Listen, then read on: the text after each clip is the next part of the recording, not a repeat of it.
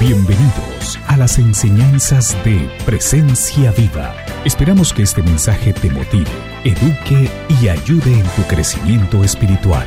Pedimos que tu vida sea transformada por medio de la palabra de Dios y que la presencia del Espíritu Santo se haga realidad en tu vida. ¿Cómo estás vestido? ¿Alguien recibió el título de la enseñanza del día de hoy? Y, no sé si le causa curiosidad o no, pero quiero que me permita ah, en los próximos minutos dejarles saber de qué estamos hablando. Estamos en una serie trascendente, una serie muy importante que es la serie de propósito y estamos tratando de descubrir esos planes, esos pensamientos que Dios tuvo para cada uno de nosotros desde el principio. Y algo que quiero eh, enfatizar es que el tema del propósito en la vida no es algo que se descubre fácilmente. No hay tal cosa como quizás ir a, un curso, a un seminario, un fin de semana, wow, y ahora ya descubrí mi propósito. Realmente no es así. Lo pudiera describir de la siguiente manera. Este tema de, de descubrir, de encontrar para qué yo fui creado, es más como cuando usted está armando un rompecabezas. No sé si aquí hay alguien que le guste armar rompecabezas. Eh, ayúdenme, parece que no todo. Bueno, yo estoy con los que no levantaron la mano. A mí no me gusta. Soy impaciente, eh, no me gusta ahí cuando las piecitas no, no me gusta, pero tengo algunas personas que le gusta de, de manera particular aquellos de mil piezas, de dos mil piezas. Yo digo, yo no sé cómo tienes paciencia para hacer eso, pero de alguna manera el tema de descubrir el propósito es similar. ¿Por qué razón? Porque cada uno de esos momentos, las circunstancias, las frustraciones, las alegrías, lo que tú vives, lo que dejas de vivir en determinado momento, hacen parte de esas piecitas que al unirlas todas, eh, todas una con la otra, pues te va a permitir ver una imagen mucho mejor, mucho más clara de lo que Dios pensó respecto a ti. Definimos el propósito en las semanas anteriores como aquello para lo cual tú naciste. La idea que Dios tuvo de ti, aquello que Dios te llamó a sanar, a mejorar, a crear, a um, restaurar. Eso que Dios vio que hacía falta y pensó en ti para que tú fueses esa respuesta a personas, a la sociedad y a las generaciones. Así que cuando nosotros tenemos esto claro en nuestra vida, entendemos que todo lo que vivimos no son cosas aleatorias o simplemente porque me tocó podemos comprender y abrazar esa escritura preciosa que está en Romanos 8:28, donde el apóstol Pablo dice, ¿saben algo? Para aquellos que aman a Dios, todas las cosas cooperan para bien. Esto es para aquellos que son llamados de acuerdo a su propósito. ¿Qué quiere decir esto? Esto debería darnos la certeza, la seguridad, esa afirmación de que cualquier cosa que yo viva está bajo el control de Dios.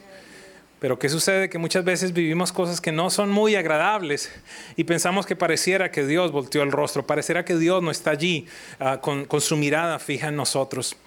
Y el día de hoy voy a hablarles precisamente respecto a eso. A un hombre eh, en la Biblia, un hombre que admiro mucho, creería verdaderamente es uno de los que más admiro, eh, uno de los que más, con los que más yo me identifico. Vamos a estar hablando de la vida de José algunas personas me dijeron, ay, yo vi eso en, en yo no sé en dónde fue que salió el, el, programa en televisión, si fue en Telemundo, en Mundo Fox o donde sea. Eh, y, una persona me decía, pero yo estaba allí con la Biblia y yo veía que era novela y que era verdad. Porque si no, usted después sale que hablar mucha Biblia y lo que vio fue una novela donde había un montón de cosas que inventaron y queda un poquito mal. Pero, pero definitivamente habían cosas allí importantes por lo que ellos me dijeron que, que estaban apegados a la realidad de la palabra de Dios. Y una de las cosas que es interesante en la vida de José es que él vivió diferentes temporadas, diferentes estaciones. Diga conmigo temporadas, estaciones. Y las estaciones, la manera más sencilla para describirla, quizás aquí en Miami no lo podemos ver de una manera tan clara, pero si viajáramos un poquitito más al norte, pudiéramos ver que, hay cambios específicos cuando hay, una, hay, una, hay un intercambio de estaciones. ¿Cuántos los, los han visto en determinado momento? ¿Cuántos, ¿Cuántos han visto que las hojas en determinado momento se caen, que empieza a cambiar el color de la vegetación? Y es la señal de que algo está cambiando en el ambiente. Y de una manera particular, pues la vida de José estuvo marcada evidentemente por estos cambios, pero hubo algo que acompañó los cambios o esa nueva estación, esa nueva temporada en la vida de José y fue el cambio de vestiduras. En algunos momentos él tenía una vestidura y para pasar a la siguiente temporada era despojado de esa vestidura y se le ponía una nueva vestidura. Por esa razón, en esta tarde ya, la pregunta que estamos planteando es, ¿cómo estás vestido? ¿Por qué razón? Voy a, voy a hablar de, de, cinco vestiduras fundamentalmente que he identificado en el proceso de José, en el proceso de crecimiento. Y quiero hacer énfasis en algo. La palabra de Dios dice en primera de Pedro 5:10, y después de que ustedes hayan sufrido un poco tiempo, Dios mismo, el Dios de toda gracia que los llamó a su gloria eterna en Cristo Jesús, los restaurará y los hará fuertes, firmes y estables. Y este es el tipo de versículos en los cuales nosotros nos enfocamos sobre todo en la última parte. Dios me restaurará, Dios me hará fuerte, Dios me establecerá de una manera eh, firme, estaré estable. Pero como que no leemos mucho la primera parte. ¿Y después de qué? Después de haber sufrido un poco. Recuerde, el tema aquí no es, ok, recibí a Jesús como Señor y Salvador y ahora empezó el calvario más grande de mi vida. Pero tampoco es llegaste a Disney. Jesús nos dijo, ustedes van a tener aflicciones en el mundo, pero confíen porque yo he vencido al mundo. El salmista nos dice, aunque ande en valle de sombra y de muerte, yo no temeré mal alguno porque tú estarás conmigo. Tu vara, tu callado me infunden aliento. Debido al rol que yo desempeño en la vida de tantas personas, una de las cosas uh, comunes, desafortunadamente, que me toca vivir es el acompañar a la gente en momentos de tristeza, en momentos de pérdida, cuando un familiar quizás muere, cuando un familiar está enfermo. También estoy en momentos de alegría, pero, pero en esos momentos que son difíciles en la vida, la pérdida de un ser querido, una enfermedad terminal, cosas que, que usted dice, wow, esta es una situación muy compleja en esos momentos, el pensamiento que es constante en mi vida es, Dios, no puedo comprender cómo una persona puede atravesar una circunstancia como esta sin ti.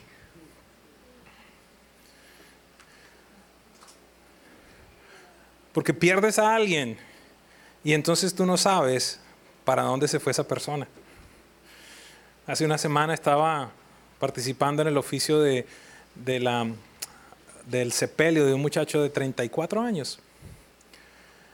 Y una de las escrituras que Dios me traía claramente allí es, no se entristezcan como aquellos que no tienen esperanza. ¿Sabes algo? La gran mayoría del planeta Tierra no tiene esperanza. La gran mayoría del planeta Tierra, la gente se muere, un familiar se muere, su esposo, el hijo, el papá, y no tienen la más remota idea qué va a pasar con ellos. Qué bueno que si tú has recibido a Jesucristo como Señor, como Salvador y tu familia también tienes la certeza de que te puedes entristecer, pero tú tienes esperanza, que ellos están con Dios, que tú vas a estar con ellos en determinado momento. Así que esa es la verdadera condición que encontramos en el planeta Tierra. Personas que simplemente piensan, eh, este sufrimiento no tiene ningún tipo de propósito, simplemente yo soy de malas, nací marcado, nací salado, yo no sé si todos me entienden. Pero cuando tú tienes la certeza de ser un hijo de Dios, comprendes que es factible que lo que estés viviendo no sea agradable, pero tienes un Dios en los cielos que nunca ha perdido el control. ¿Sabe algo? Yo llevo a mi hija con mi esposa, algunas veces vamos allí para que, bueno, ya pasamos esa etapa, pero, pero no sé si algún papá se identifica conmigo en el momento en el que teníamos que llevarlas a las vacunas. Y créanme, no he conocido ningún niño que le guste las vacunas o que te diga, papi, llévame al pediatra, por favor, para que me chusen la colita. No existe. Y lo más complejo, lo más difícil es el momento en el que tú la estás muchas veces sosteniendo en tus brazos y el médico está o la enfermera le está poniendo la vacuna y ella te mira como, haz algo, ayúdame, no ves que me están haciendo daño, tú estás supuesto a protegerme. Y yo siento que muchas veces somos igual con papá Dios. Y Él nos está diciendo, mira, esto es factible que no te agrade, pero lo necesitas vivir. Estoy formando carácter en ti. La Biblia, cuando habla de las vestiduras, en muchos casos habla del carácter, de esas diferentes circunstancias y momentos que nosotros vivimos.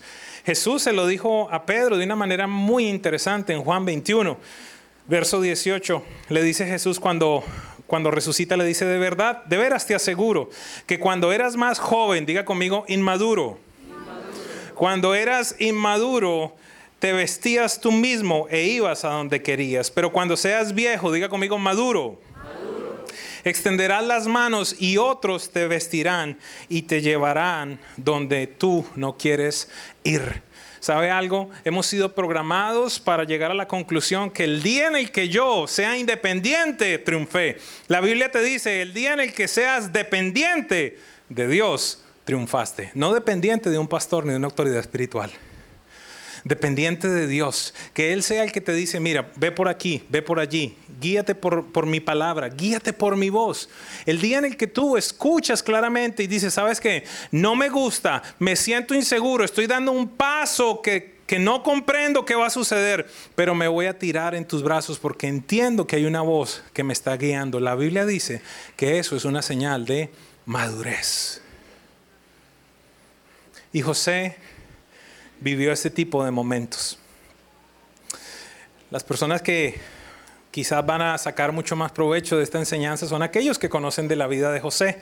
Pero, pero yo quiero invitarle a que, a que vaya al libro de Génesis y, y, pueda leer respecto a la vida de este hombre. Un hombre precioso, un hombre en el que encontramos muchas cosas para aprender y que el día de hoy, en los próximos minutos, pues trataré de contar algunas de las cosas que sucedieron en su vida.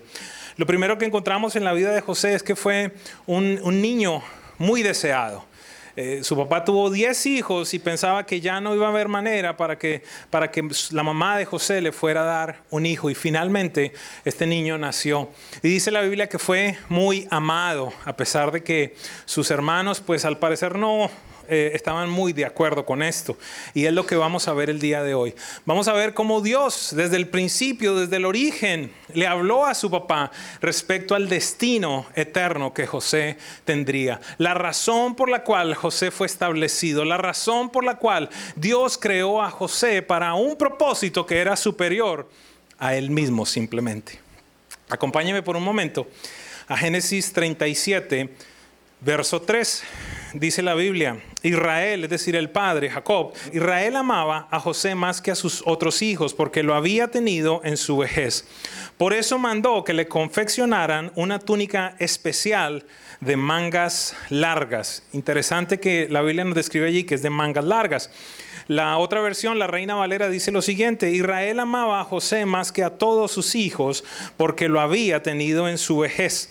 Por eso le hizo una túnica de diversos colores. Entendamos algo. Esta era una túnica que lo separaba, que lo marcaba, que de alguna manera ponía una marca sobre la vida de José. ¿Por qué?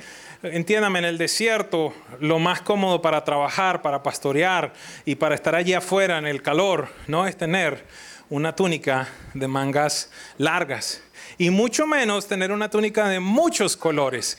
Eh, fundamentalmente, eh, el papá estaba diciendo algo muy importante sobre la vida de José. Desde ahora, hijo, aunque quizás no comprendo todas las cosas, pero desde ahora yo quiero dejarte saber que te estoy poniendo un traje, una vestidura que tiene que ver con tu propósito, con tu destino. Serás uno que reinará Dios mostraba también allí que era una vestidura de realeza, de pacto. Quiero dejarte saber que en el instante en el que tú recibiste a Jesús como Señor y Salvador, esa vestidura de pacto, esa vestidura de realeza ha sido puesta sobre ti. ¿Por qué razón? La Biblia dice que nosotros somos un pueblo de reyes y sacerdotes, que somos una nación santa, un pueblo adquirido por Dios para anunciar las virtudes de aquel que nos sacó de las tinieblas a esa luz admirable.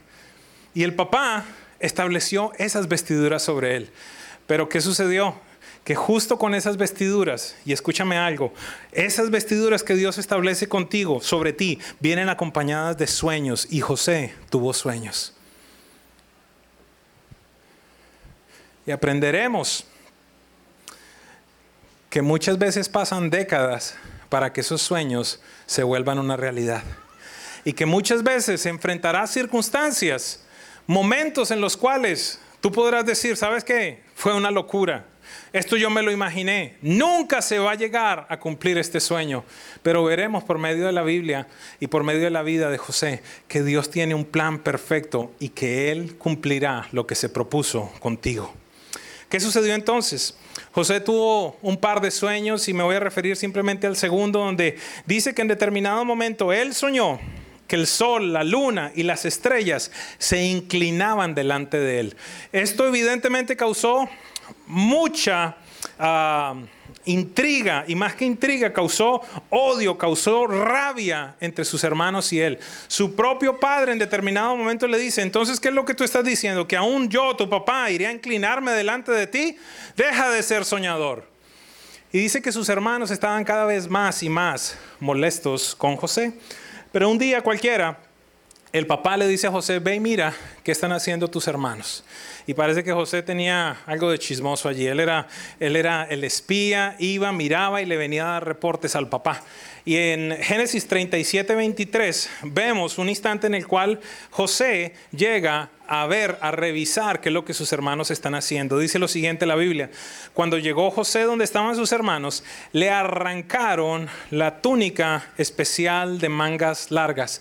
Estas son las primeras vestiduras, esas vestiduras de destino, de propósito que le son quitadas a José. Verso 24 dice, lo agarraron y lo echaron en una cisterna que estaba vacía y seca. Algunos de sus hermanos inclusive querían matarlo.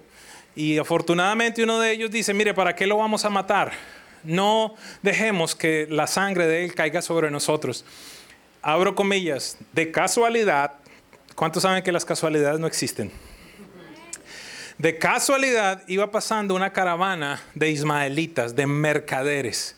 Y uno de sus hermanos dice, ¿sabes qué? ¿Por qué no se lo vendemos a esta gente? Y evidentemente así lo hicieron. Quiero hablarle de forma particular a algunas personas que han tenido de parte de Dios llamamiento sobre su vida. Este manto le fue retirado a José.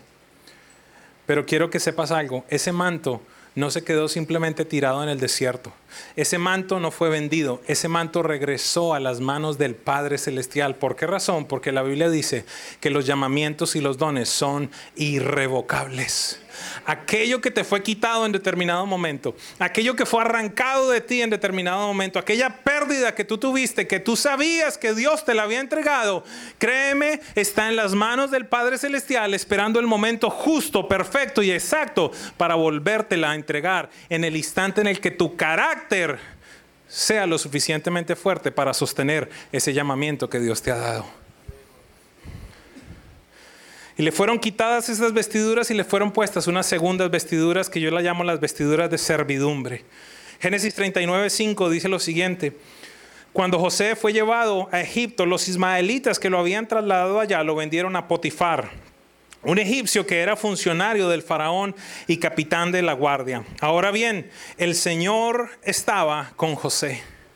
Quiero hacer mucho énfasis en esto porque sabes algo, una de las cosas que más y más el enemigo va a querer sembrar en nuestra mente es que en el momento de dificultad, en el momento en el que se presenta algo que no es aquello que tú habías planeado, que no es aquello que tú en determinado momento decías, yo sé que me va a ir bien, yo sé que voy a empezar este negocio y en un año, en un año y medio todo va a estar bien. En ese momento en el que pasa el segundo año y las cosas no van muy bien, allí es donde más el enemigo te va a decir, ¿sabes qué? Estás solo, fuiste abandonado quiero decirte algo. Son instantes en los cuales nos metemos tanto en nosotros mismos. Estamos tan sensibles ante nuestro dolor, ante nuestra pérdida, ante la injusticia, que no nos damos cuenta que es el instante en el que más cerca estamos de Dios. Y allí en ese momento dice que Él fue vendido como esclavo. Pero la Biblia, qué bella la Biblia que nos dice, ahora bien, el Señor estaba con José y las cosas le salían muy bien. Mientras José vivía en la casa de su patrón egipcio, éste se dio cuenta de que el Señor estaba con José y lo hacía prosperar en todo. José se ganó la confianza de Potifar y éste lo nombró mayordomo de toda su casa y le confió la administración de todos sus bienes. Por causa de José, el Señor bendijo a la casa del egipcio Potifar a partir del momento en que puso a José a cargo de su casa y de todos sus bienes. La bendición del Señor se extendió sobre todo lo que tenía el egipcio, tanto en la casa como en el campo. Escúcheme por favor. Estas vestiduras de servidumbre son muy importantes. Y quiero dejarles saber algo. Estas vestiduras de servidumbre deberían ser unas vestiduras que nunca son quitadas de nosotros sin importar dónde Dios te lleve, sin importar las empresas que tú tengas, sin importar los lugares en donde Dios te ponga y qué tan grande sea tu nombre y qué tan famoso y a cuánta gente tú le hables, a cuánta gente tú toques, cuántas compañías, sucursales, sin importar todo lo que Dios te dé, recuerda siempre que por sobre todas las cosas Dios dice que el mayor de todos es el servidor. Son estas, vestiduras de servidumbre, las que prueban varias cosas en ti. Las vestiduras de servidumbre sacan de en ti la fidelidad, la honra. ¿Por qué razón? Porque son esos momentos en los cuales se te confían cosas que no son tuyas. Y la Biblia dice, algunos de ustedes piden cosas para ustedes, pero ¿cómo se les va a dar si ustedes no han sido fieles con lo que no es suyo? Sean fieles con lo que no es suyo para que entonces tengan lo propio. Algunos de ustedes quizás están trabajando, tienen esa ilusión de llegar a tener su propio negocio en determinado momento, pero no estás siendo fiel administrando lo de tu jefe, lo de otro Señor. Estas vestiduras de servidumbre son aquellas que muestran el crecimiento de nuestro carácter. Son aquellas que muestran qué tan dispuestos nosotros estamos de honrar a Dios en los momentos de dificultad. Y lo vamos a ver en un momento. ¿Qué sucedió en la vida de José? Que yo creo que llegó un instante en el que él dijo, bueno, estaba en una cisterna, no me mataron, por lo menos vine aquí como esclavo, pero ahora por lo menos soy el jefe de la casa de Potifar. Y mire cómo cambia la vida en determinado momento. Semanas atrás este hombre tenía esclavos, semanas después este hombre es esclavo. Semanas atrás eras dueño de negocio, semanas después quizás eres empleado. Pero lo que importa es saber que Dios está contigo y que no hay nada que se le salga de las manos, que Él está en ese proceso de formar, de moldear tu carácter, para que entonces pueda llegar ese instante en el que tus vestiduras de destino y de propósito sean puestas sobre ti nuevamente. Pero llega un instante en el que esas vestiduras de servidumbre le son quitadas. Acompáñame por favor a Génesis 39 y vamos a leer verso 10 y 12. Dice lo siguiente, dice que Potifar tenía una esposa. Y parece que esta esposa era como, como mirona.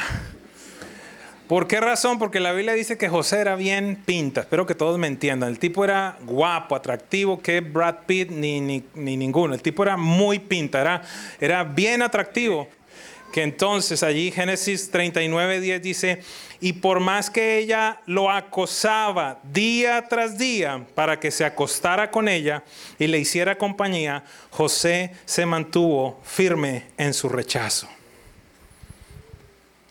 Estas vestiduras desarrollan el carácter en ti, la fidelidad, la honra a Dios, la obediencia a Dios. Mire lo interesante. A continuación la Biblia dice que un día en el que él estaba solo en casa. ¿Sabes algo? Cuando estamos solos es cuando más se demuestra qué tan maduros nosotros somos. Cuando no hay nadie que esté mirando y juzgando de pronto nuestras actuaciones, nuestras reacciones, allí es cuando se demuestra verdaderamente cuánto tú has crecido. Y dice la Biblia, un día, en un momento en el que todo el personal del servicio se encontraba ausente, José entró a la casa para cumplir con sus responsabilidades. Entonces la mujer de Potifar lo agarró del manto y le rogó, acuéstate conmigo. Estaba desesperada. Escúcheme, pero José, dejando el manto en manos de ella, salió corriendo a la casa. De la casa, perdón. Gracias, están pendientes. Este fue el instante en el que las vestiduras de servidumbre fueron quitadas de la vida de José. De alguna manera, esto representa ese momento en el que se te quitan los apoyos, aquello en lo que tú tenías confianza, aquello en lo cual encontrabas comodidad, aquello en determinado momento en lo cual tú estabas conforme. Y viene una crisis como esta, injusta, porque Dios tiene el plan de llevarte a otra temporada en tu vida. Escuche conmigo, por favor. José quizás estaba conforme de ser el señor de una casa, pero lo que había en la mente de Dios es que era él fuese el señor en un palacio. ¿Alguien me sigue? Muchas veces los planes y los propósitos de Dios no los podemos comprender.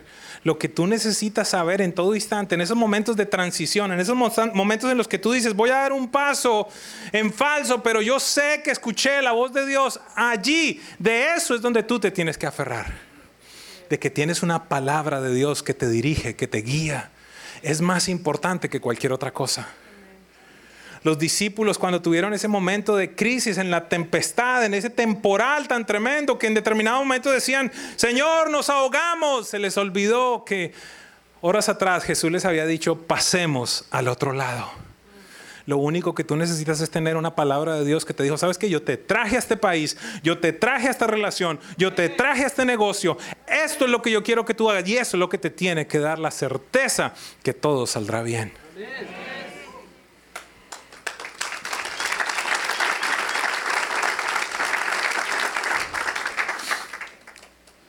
Quiero decirte algo. Si la vida o la gente te tira piedras, construye un altar. Algunos quizás no me entienden. Pero en la Biblia se construían los altares con piedras. Si la vida te tira piedras, adora. Si la circunstancia se pone difícil, adora.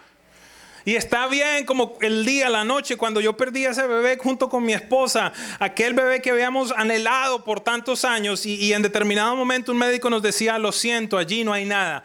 En ese momento es donde tú tienes que escoger o me resiento con Dios o empiezo a decir, tú eres injusto, tú eres malo, me lo prometiste, o adoras.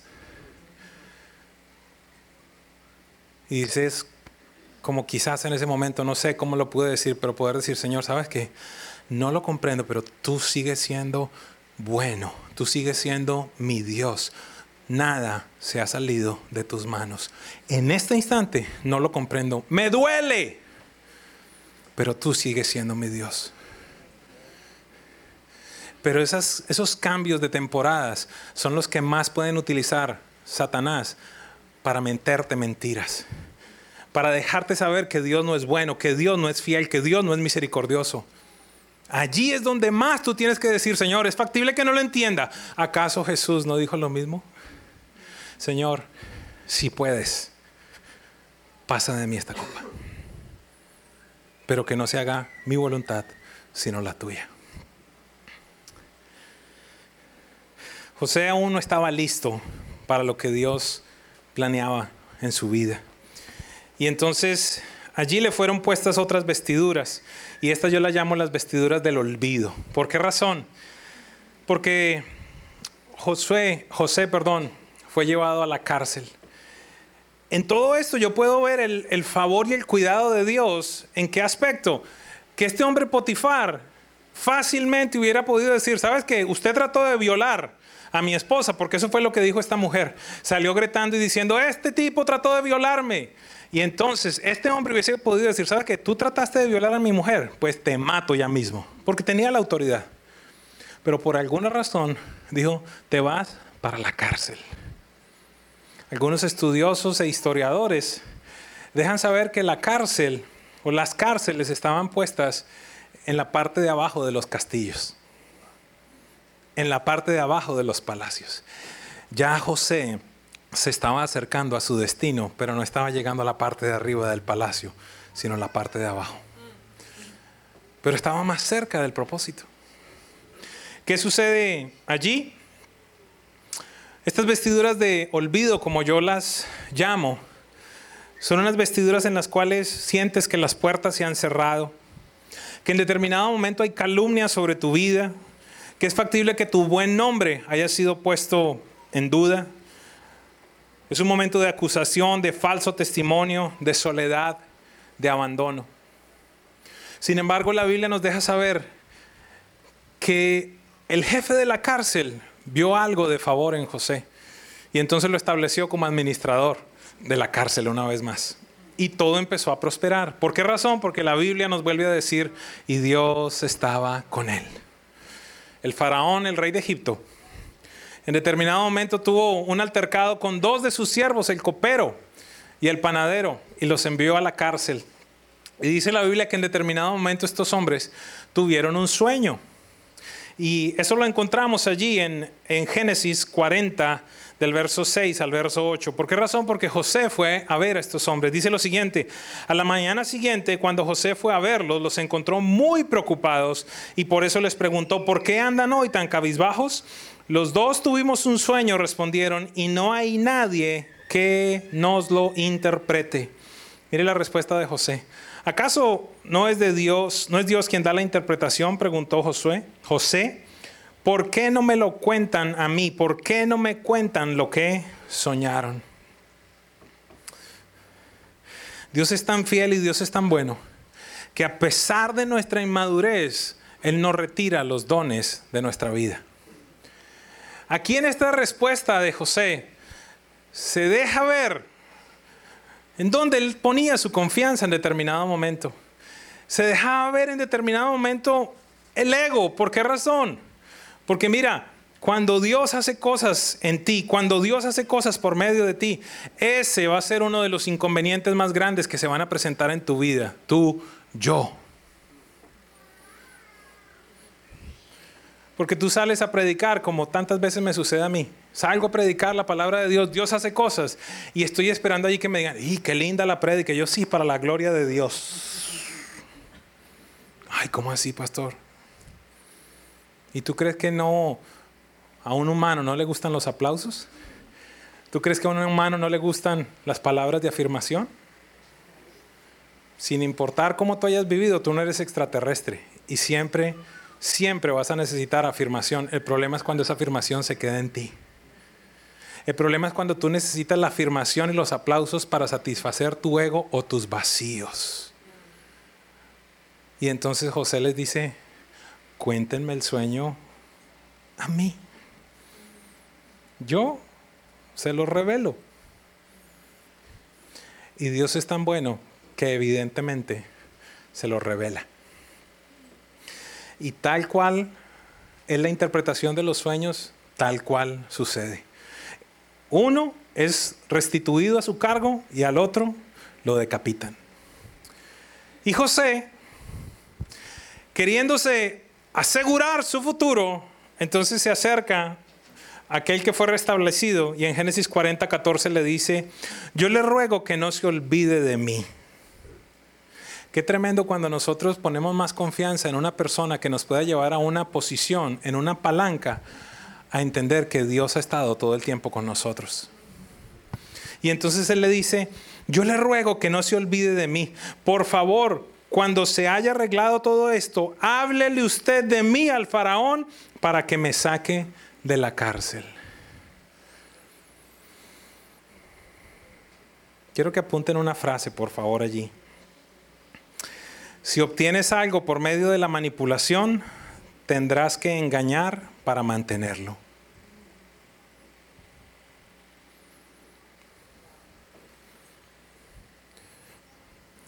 José aún no estaba preparado. Estas vestiduras de la soledad, yo las describo de la siguiente manera por si alguien se puede identificar. Pareciera que tú te vuelves invisible hay una oportunidad, nadie te ve. Hay algún tipo de promoción, no te ven. Es Dios el que te hace invisible. ¿Por qué razón? Porque está trabajando en tu carácter. Porque sabe que si Él te promociona antes del tiempo, te vas a matar. ¿Cómo así que me voy a matar? Vas a acabar en destrucción algunos de ustedes le están pidiendo cosas a Dios que si Dios se las diera, ustedes acabarían con su familia. Hay personas, yo he conocido tantas personas que están, Señor, dame un negocio, yo te prometo que yo te voy a dar lo mejor y yo que 10%, yo voy a dar el 20 y el 30. Y lo único que hace falta es que Dios le entregue eso para que usted se olvide de Dios. Y ahora aquello que usted rogó a Dios para que se lo diera, se vuelve en la excusa para que usted no vaya a la iglesia ni busque de Dios. Tú sabes que el Señor me bendijo con un negocio, pero estoy tan ocupado que ya no, tiempo, ya no tengo tiempo de ir. ¿Alguien me sigue esta mañana?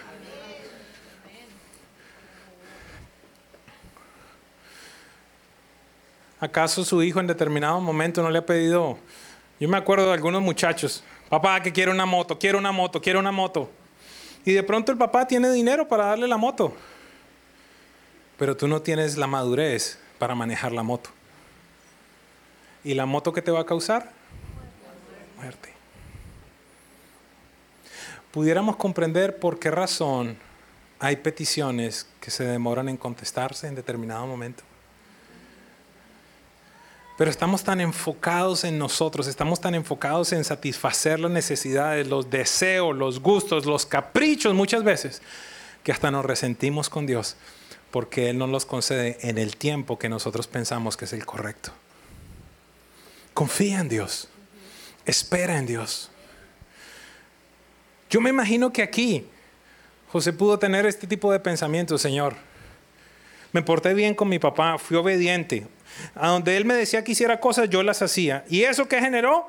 Tú me pusiste un sueño, se lo compartí a mis hermanos y ahora me, me odian.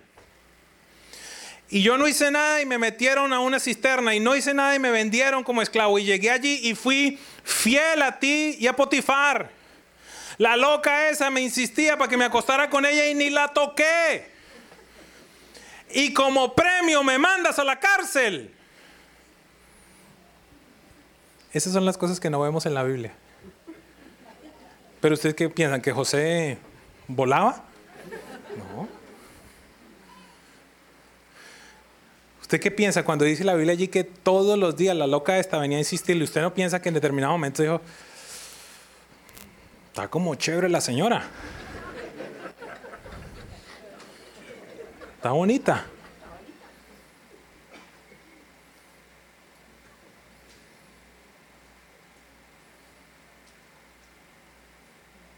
Hasta en las injusticias, comillas, allí está la mano de Dios. En el mejor momento de mi vida profesional, cuando la división que yo manejaba hacía los números más grandes de una organización muy grande en Colombia, en ese instante me despidieron.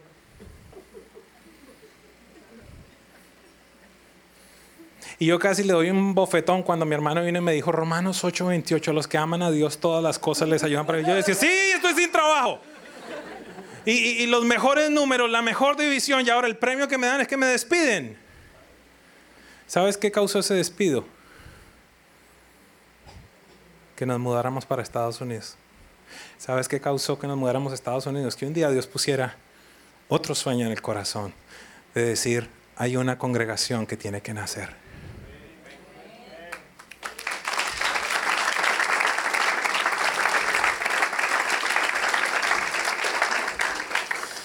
Entonces escúchame esto tan interesante. José que le dice, háblale de mí al faraón. Versículo 23, Génesis 40, 23. Sin embargo, el jefe de los coperos no se acordó de José, sino que se olvidó por completo de él. Pasaron dos años metido allá en la cárcel a partir de este momento. No sabemos cuánto tiempo antes, pero a partir de este momento, dos años más. En los que me imagino José diciendo, uy, yo sé ya, ¿será que ya le habló hoy al faraón el copero? Porque ya lo restituyeron. No, yo sé, él se va a acordar de mí. Imagínese, con la interpretación del sueño que yo le di, estoy seguro que él se va a acordar de mí. Y dice la Biblia acá que el copero se olvidó por completo. ¿Usted piensa que fue el copero? ¿Sabes qué? Dios hizo a José invisible. Y es factible que algunos de ustedes estén viviendo esa temporada. Dios está moldeando tu carácter. Dios te está haciendo crecer en fidelidad. Dios te está haciendo crecer en honra. Dios te está haciendo crecer en obediencia. Para que entonces en el tiempo correcto Dios te establezca donde debes estar. Las siguientes vestiduras que le fueron dadas a José fueron las vestiduras que yo llamo de oportunidad. Génesis 41, 14 dice lo siguiente, que en determinado momento, a los dos años, el faraón tuvo un sueño. Y ese sueño Dios se lo puso a Faraón, créame, ¿por qué razón? Porque vemos el desenlace de todas las cosas. Y entonces allí sí, de repente el copero dijo, óigame, pero en verdad me acuerdo que había allá en la cárcel un muchachito que interpretaba sueños. Faraón, yo conozco un muchacho, quiere que se lo haga, se lo haga traer. Y entonces Génesis 41, 14 dice, el faraón mandó llamar a José y enseguida lo sacaron de la cárcel. ¿En, cuánto tiempo? Oportunidades, momentos. Tú puedes haber estado trabajando por años en algo y Dios dice, aún no es el momento. Y en el instante en el que tú estás preparado, Dios, Dios tiene la capacidad de redimir el tiempo y de conseguir cosas en meses, en semanas, en días que a otras personas le costaron años. Yo me acuerdo una palabra que Dios me dio respecto a esta casa. Y mucha gente me dice, ¿cómo hacen ustedes para crecer tan rápido? ¿Cómo hacen para tener tanta gente en tan poco tiempo? Y me acuerdo una palabra profética que Dios me dio y me decía lo siguiente, porque tú fuiste fiel con tu pastor y estuviste con él cuando todos se fueron, ahora llegará el momento en el que yo te voy a restituir. Y en muy poco tiempo llegarás a ser grande, porque no empezarás como un novato, sino como un hombre maduro. Y mucha gente como la que tú ayudaste, ahora te ayudarán a edificar esta casa. Y quizás en la mente natural para llegar a tener 400, 450 personas como ahora estamos nosotros, hubiese tomado, qué sé yo, 10 años, 5, 8. Dios en menos de 4 años nos ha llevado a esa cantidad de personas. Y yo estoy acá todos los días, inviten a la gente, traigan gente, hagamos una campaña de evangelismo. No. Dios los agrega. Así que llega ese momento en el cual esas vestiduras de oportunidades son puestas. Usted ve lo que dice allí. Enseguida lo sacaron de la cárcel. Escúcheme. Luego de afeitarse y cambiarse la ropa, una nueva vestidura, José se presentó ante el faraón. Pero esta vez era un José diferente. Esta vez era un José que tenía carácter, que estaba teniendo la certeza de que era Dios en él y no tan solo él. ¿Por qué razón? Porque cuando el faraón le dice, mira, este es el sueño que yo tuve. Mira la respuesta de José tan bella. Génesis 41, 15 y 16 dice lo siguiente, tuve un sueño que nadie ha podido interpretar, pero me he enterado de que cuando tú oyes un sueño, eres capaz de interpretarlo. Imagínese si él no estuviera preparado, que hubiese dicho, sí, tú sabes, yo soy el que interpreta los sueños, y, eh, pero vale 15 mil dólares la interpretación. Porque ahora está dinero se le pone al don de Dios.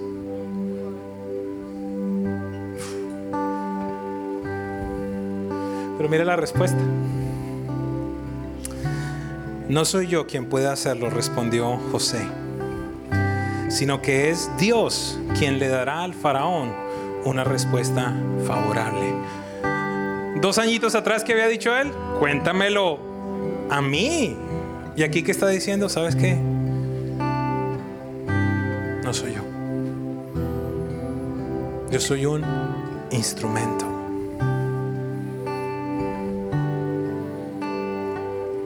Y vienen allí inmediatamente las últimas vestiduras. Vestidura número 5, la vestidura de honra. Génesis 41, 41 y 42 dice lo siguiente. Así que Faraón le informó a José, mira, te pongo a cargo de todo el territorio de Egipto. De inmediato el faraón se quitó el anillo oficial y se lo puso a José. Hizo que lo vistieran con ropas de lino fino y, que le pusieran un collar de oro en el cuello. Estas vestiduras de honra son vestiduras en las cuales Dios te da autoridad, vestiduras en las cuales Dios te da influencia. Este es un tiempo de recompensa, este es un tiempo de salvación, este es un tiempo de ayuda. Este es un tiempo en el que todas las cosas serán mucho más rápidas. Este es el tiempo como por ejemplo el que vivieron los discípulos. Cuando Jesús se les acerca y ellos le dicen, toda la noche hemos estado pescando y nada hemos podido pescar. Y Jesús les dice, vuelvan a tirar la red. Este es el tiempo en el cual tú vas a hacer lo mismo que hiciste hace dos meses, pero con un resultado totalmente diferente. ¿Alguien puede creer eso? Que a veces tú dices, pero es que hice lo mismo, pero mira lo que sucedió. Volví a mandar la misma propuesta de hace un mes y me la habían rechazado porque el precio estaba alto. La volví a mandar igualita y nos dijeron, está espectacular. ¿Alguien puede creer en eso? Porque son los tiempos de Dios en los que Él mira tu madurez, en los que Él mira que tu carácter está ahora alineado para poderte entregar esa responsabilidad.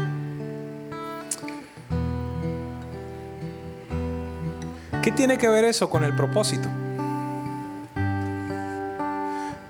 José lo descubrió. Descubrió por medio de todas estas diferentes circunstancias, luchas, frustraciones, falsas acusaciones, olvido. Al final él descubrió que la mano de Dios venía detrás de todo eso. ¿Por qué razón? Porque llega cumplimiento la interpretación del sueño del faraón vienen siete años de mucha abundancia, siete años de mucha escasez. Y por esa razón, ah, cuando José le deja saber al faraón todo un plan macroeconómico, le decía, mire, usted tiene que gobernar de esta, de esta, de esta, de esta manera. En determinado momento el faraón dijo, ¿en dónde encontraremos otro hombre como este sobre el cual está el Espíritu de Dios? Y ahí es donde lo establece como segundo sobre la nación más poderosa de la tierra en esos momentos. Pasan los siete años de abundancia y empieza a venir la escasez. Tan fuerte fue que llegó a la casa de su padre Jacob. Y él le dice entonces a sus hermanos, ¿saben qué? Me he enterado que en Egipto hay alimento. Por favor, vayan a comprar el alimento. Dice la Biblia que entonces llegan estos muchachos. Y José precisamente era la persona que vendía el alimento, era la persona que administraba todo. Y en determinada instancia, entonces llegan estos diez muchachos y se paran al frente de un egipcio. ¿Por qué razón? José hasta le habían cambiado el nombre, me lo imagino con el maquillaje, con la cosa aquí, con el, el, estaba vestido como egipcio. ¿Y qué es lo que sucede? Que en determinado momento entran los hermanos y se postran delante de él. Yo me imagino en la mente de José el sueño de esto fue lo que tú me hablaste hace 18 años, 15 años, 13, de hasta hoy. Dice la Biblia en un versículo, y se acordó José del sueño. Pero si José no hubiese pasado por los momentos que él vivió, si José no hubiese sido tratado por Dios, ¿qué hubiese hecho? Ay, qué papayazo, Señor. Gracias porque ahora me los pones acá al frente. Espero que esa palabra no sea una grosería en ningún lado. Vuelvo a repetir y por favor edítenlo. Señor, qué oportunidad tan grande me pones. Me los trajiste en bandeja de plata. Aquí me voy a vengar de estos que lo que quisieron fue. Ah, usted era el que me quería matar. Usted era el que me quería matar, ¿verdad? Venga. Venga y le voy a dar de su propia medicina. Ya era un hombre tratado. Pero más que eso, era un hombre que comprendía el propósito de Dios. Es una historia muy bella que les invito a que la lean. Llega un instante en el que él se revela ante sus hermanos y les dice, mire, yo soy José. Y sabe que viene sobre ellos terror. Dice, ahora este man nos va a tenía causas, tenía justificaciones. Y ahí es donde viene el versículo central del día de hoy con lo que vamos a cerrar. Porque los hermanos le dicen, por favor no nos vayas a hacer daño. Nosotros te hicimos daño, pero por favor ahora no nos hagas daño. Y Génesis 45, 7 y 8, José les contesta a sus hermanos y les dice, por eso Dios me envió delante de ustedes, para salvarles la vida de manera extraordinaria y de ese modo asegurarles descendencia sobre la tierra. Fue Dios quien me envió aquí y no ustedes. Usted, puede comprender esto. Usted puede comprender que llegues a tener la madurez tan grande. Mire, yo por tiempo estuve resentido con el jefe que me votó. Yo decía viejo envidioso, porque vio que yo era buen mm, Una película. Ahora si me lo encontrara, yo le diría, no fuiste tú. Fue Dios el que me envió para preservar esta generación. Pudieras entender que Dios tiene planes perfectos, que inclusive las injusticias, los olvidos, los engaños, las mentiras, todas esas cosas forman parte del rompecabezas de tu propósito. O sea, aquí, si quizás no lo encontráramos y le dijéramos, ok, ¿cuál fue el propósito de tu vida? Creo que sería este. Dios me envió para, perdón, Dios me envió para salvarles la vida de manera extraordinaria y de ese modo asegurarles descendencia sobre la tierra. Ese fue el propósito de Dios para la vida de José.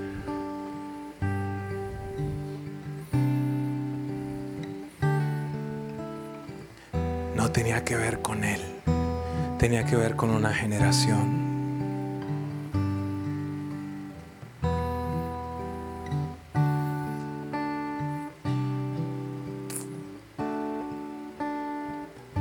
Cierra la vida de José. Esto no lo mencioné en la primera reunión, pero cierra la vida de José cuando su papá llega. Y Dios, Dios le dio dos hijos a José allí, Manasés y Efraín. Y el significado de sus nombres es interesante. El primero es, Dios me ha hecho olvidar, Dios me ha permitido perdonar. El nombre del primer hijo. Solamente cuando tú tienes la capacidad de perdonar, de olvidar, estás preparado para la siguiente temporada en tu vida. El segundo nombre, Efraín, Dios me ha prosperado en la tierra de mi aflicción. Alguien en esta mañana tiene que saber que José fue un inmigrante Alguien en esta mañana tiene que saber que José quizás no hablaba muy bien el idioma de Egipto, que quizás por muchos años hablaba, como decimos en Colombia, machacado, pero Dios lo promovió. Y si Dios te trajo hasta esta nación como un extranjero, como un inmigrante, y está dentro de los planes y los propósitos perfectos, Él te prosperará y te establecerá en la posición que desde el principio Él tuvo para ti. El faraón lo único que hizo fue tomar ese mismo manto que papá había puesto desde el principio y establecérselo nuevamente a José. Si este mensaje ha edificado tu vida, escríbenos a info o te invitamos a visitar nuestra página web www.presenciaviva.com. Hasta la próxima.